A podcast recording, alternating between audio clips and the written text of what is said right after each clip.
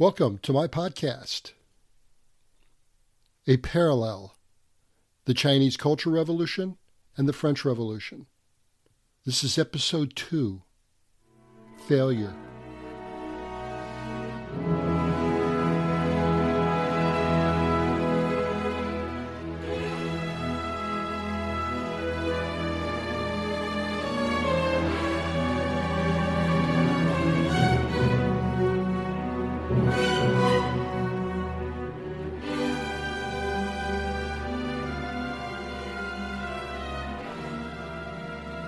In the last episode, I set the background up to the main events that are coming.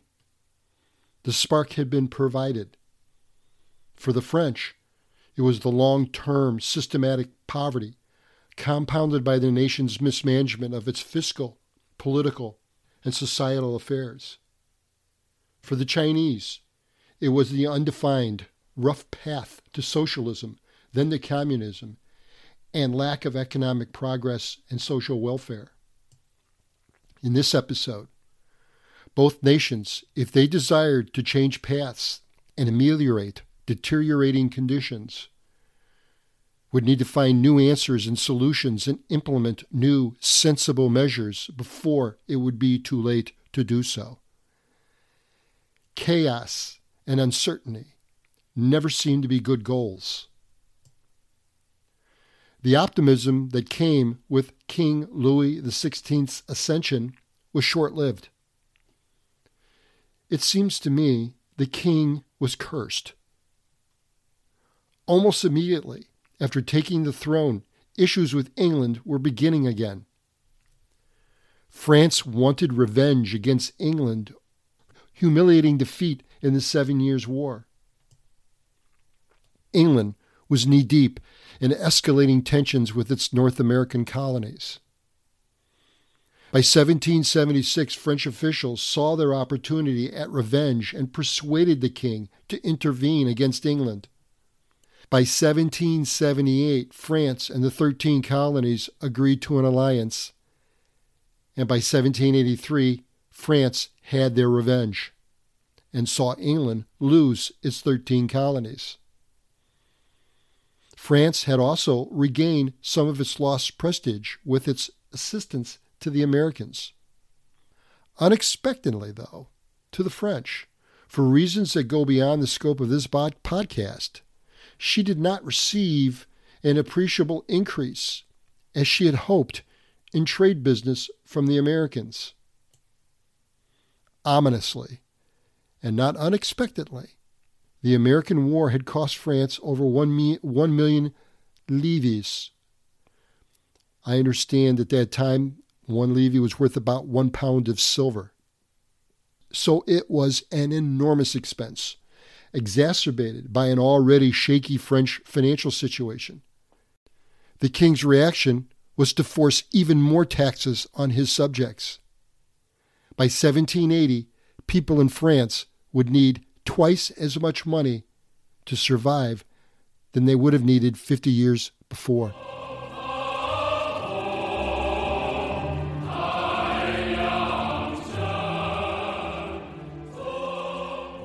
In 1962, after the Cuban Missile Crisis, the Soviet Union, England, and the USA tried to restrict the production of nuclear weapons by other nations.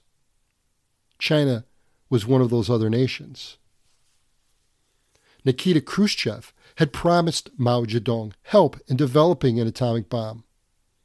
And now, with this development, Mao saw the restrictions to isolate China and deny her the technology as a betrayal.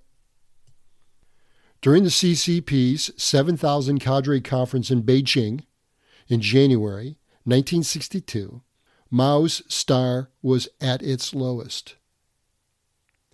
At the conference, Mao, nevertheless, spoke and admonished the group that there were some members of the CCP that pretended they were good, loyal communists, but instead they were phonies and part of the capitalist and bourgeoisie.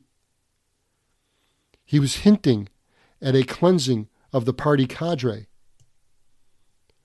Other than that, Mao was on his best behavior. He was forced to even accept some of the responsibility for the Great Leap Forward.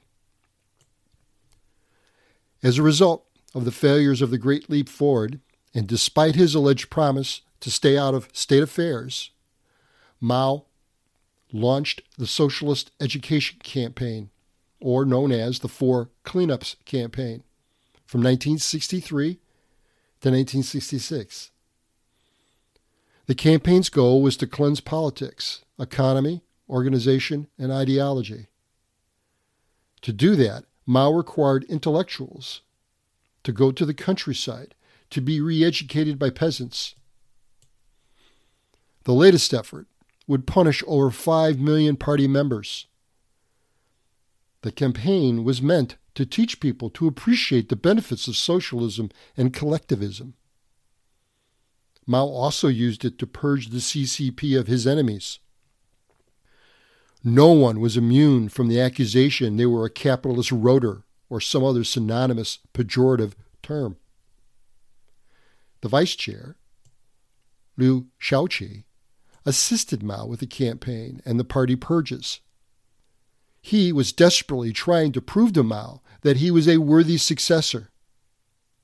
But Mao would continue to shy away from Liu Shaoqi. Mao did not trust him. Needless to say, the Four Cleanups campaign was another failure.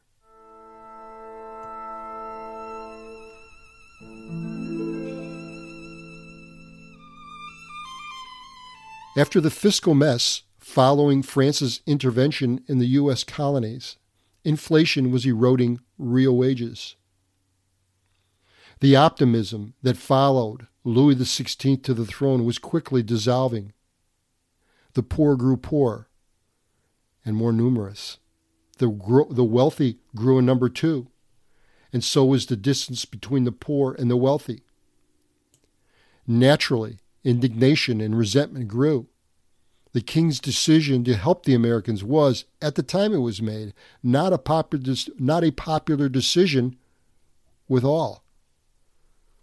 One person in particular was opposed the nation's comptroller general. He argued the intervention would destroy any chance for the nation to do necessary fiscal reforms, and without those reforms, would bankrupt the nation. Despite this plea, in 1776, the king appointed Jacques Necker, a Swiss born Frenchman, as the director of the treasury. Necker offered the king a less austere fiscal policy. France under Necker's policy, could prosecute the American war without raising taxes. Necker claimed the nation's ordinary income and expenditures could be balanced by reorganizing the budget. And so the war was financed entirely on loans, and the interest payments would be paid with funds left after his fiscal and budget reorganizations. To counter his critics, he went to the extraordinary and unusual length by publishing the budget, something that had never been done before. The royal budget was always a secret, and he hoped by publishing it he could prove he had nothing to hide and assuage his critics.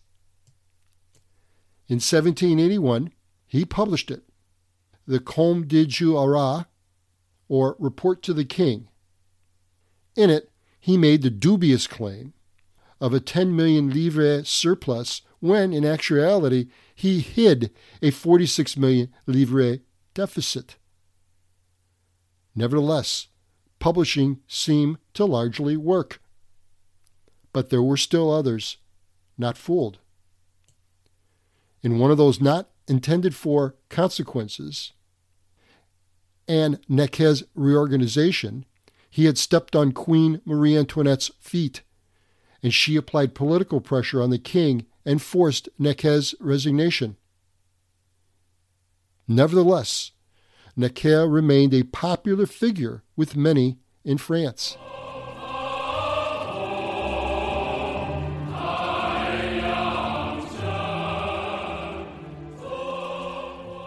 Throughout the mid 1960s, Matters with the Soviet Union were no better even after Nikita Khrushchev was removed from power in October of 1964 after a bloodless coup. He was replaced by Leonid Brezhnev. China hoped for a better relationship with the Kremlin. It sent a welcoming envoy to Moscow. But at an event in Russia, attended by the Chinese envoys, a Soviet official strongly hinted that China should rid herself of Mao Zedong as the Soviets did with Khrushchev. I think the narrative that comes through loud and clear in China from the 1950s and 1960s is Mao's fixation that he had to create the perfect communist utopia.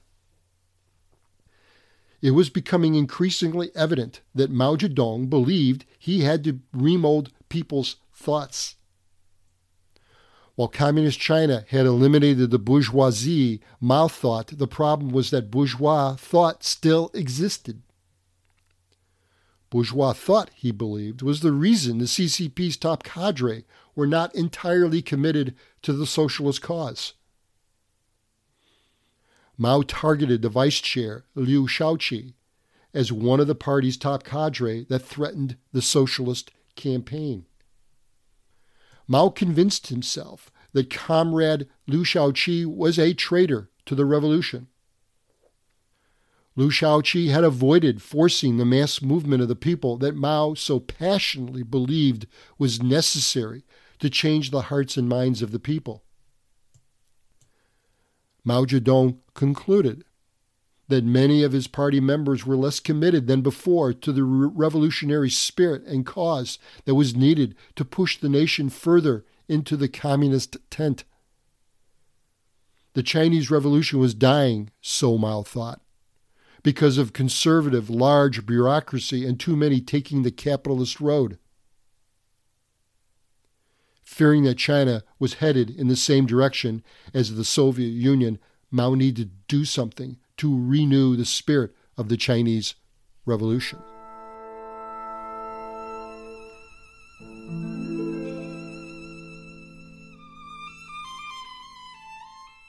After the French king dismissed Jacques Necker, the king appointed Charles Alexandre de Calonne in November 1783 to Comptroller General. Immediately, Calonne felt he had no choice but to continue borrowing money for the war. But by 1785, doubts began to surface about the fiscal wisdom of continuing to borrow money. Calonne had to explain that there would be a 112 million livre deficit which was a quarter of the nation's expected income. So Calonne proposed a drastic three part plan to address the fiscal crisis. First, he would propose an unpopular new tax levied on all landowners with no exceptions. If imposed, it would be the first direct tax on the clergy and the nobles the land tax would be augmented by a whole range of other innovations in taxes, as well as improve the administration of the budget. The second part of his plan was economic stimulation. The third part of his plan was intended to instill confidence so the nation could still borrow money. Calonne further proposed that his plan be first reviewed by some reviewing body or assembly so a consensus would be found. The obvious form for this consensus was the Estates General. Calonne, however, rejected the idea of the Estates General as it was unwieldy and unpredictable. After all, the Estates General was a rarely used option, and it was last used in the year 1614 it consisted of an equal number of representatives and three estates. The first estate consisted of the clergy, the second estate consisted of the nobles, and the third estate consisted of the middle class. each estate had one vote each for any matter under consideration. But instead of the Estates General, Calonne chose another vehicle, one that was not entirely unprecedented.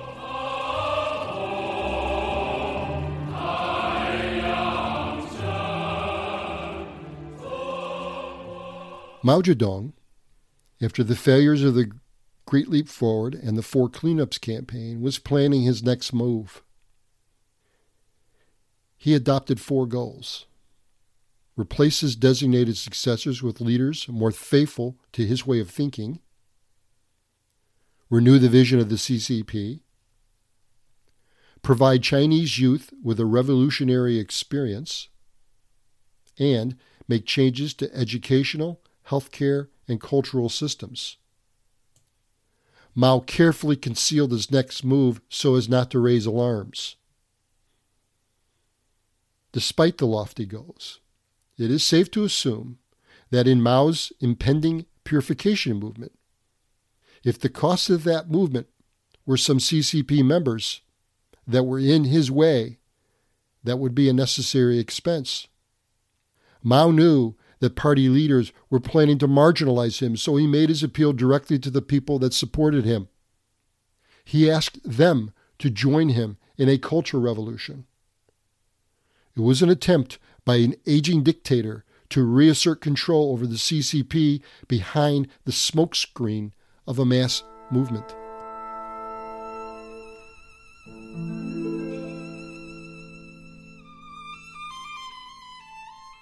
Charles Alexander de Calonne proposed an assembly of notables that they would be convened to approve his aggressive three part fiscal plan.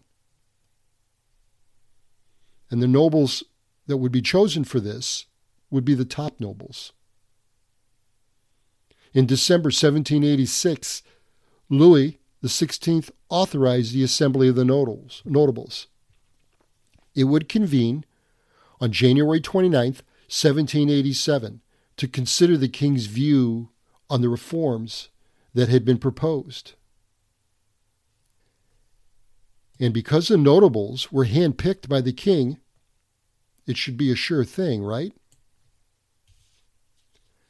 But as soon as the nobles met and listened to Calonne's plan, it was clear they would not be the rubber stamp he expected. After all, nobles historically did not pay taxes.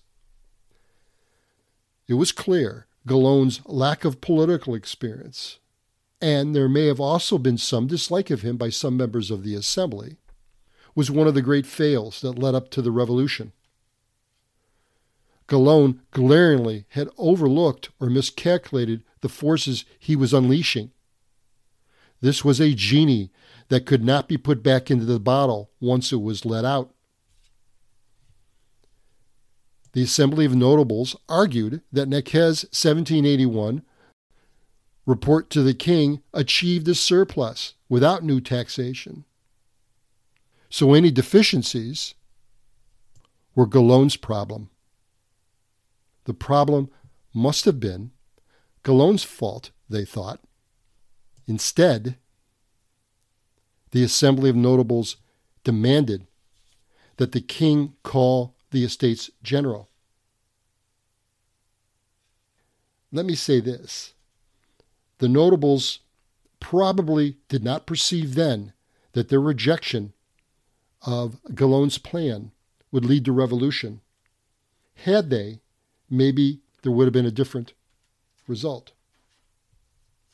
Nevertheless, the king dismissed the assembly and Calonne. One could argue, I suppose, this was the beginning of the French Revolution. But there is more. To make matters worse, the winter of 1788 was particularly severe. It resulted in a broad famine and starvation. Rising bread prices brought violent riots to Paris. This soured the nation's mood even more. France was broke from its mismanagement, questionable spending, corruption, and foreign wars. The nobility refused to pay more taxes, and the king's avenues to raise more revenue were limited. The peasants were taxed enough and had no more to give. The king lived in virtual isolation, but he, but he even sensed the urgency. He and the nation desperately needed money.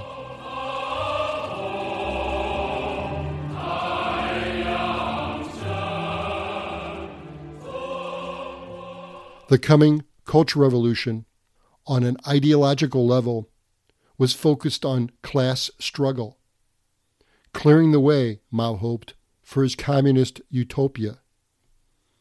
It would be a bold project to eradicate all traces of the past. He would wage war on what he called reactionary bourgeois ideology. He declared that just as the transition from capitalism to socialism needed a revolution, so did the transition from socialism to communism.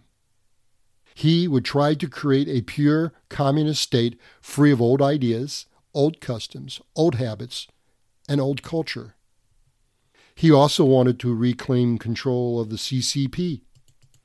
If that required setting some personal scores or settling some personal scores with some of his enemies and friends, so be it. Mao did not distinguish between the next mass movement from reclaiming party control. Both were needed to achieve his goal. Mao was, in a real sense, the revolution.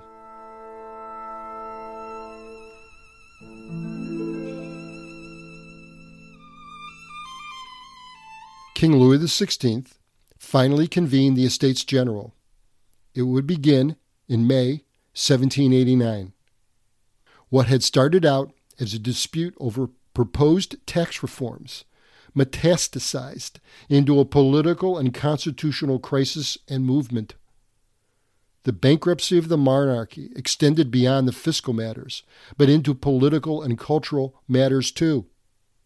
The factors facing France at the brink of the meeting of the Estates General were poor, economic conditions, inequitable taxation, the Roman Catholic Church's overreach and overtaxation of its subjects, prolif- prolificate spending and consumption by the nobles and the monarchy, and the resentment that caused, high unemployment, widespread famine and malnutrition, and the monarchy's inability to effectively deal with any of the issues. The French citizens had watched and admired the revolution and its leaders in the USA. It was now the Ancien regime's turn to be tested. It is clear both nations had failed to achieve their goals and had failed to address their issues and failures. Next episode, I begin where I left where I've left off. The Cultural Revolution begins in China. The French Revolution begins in France. Thank you. It has been a pleasure.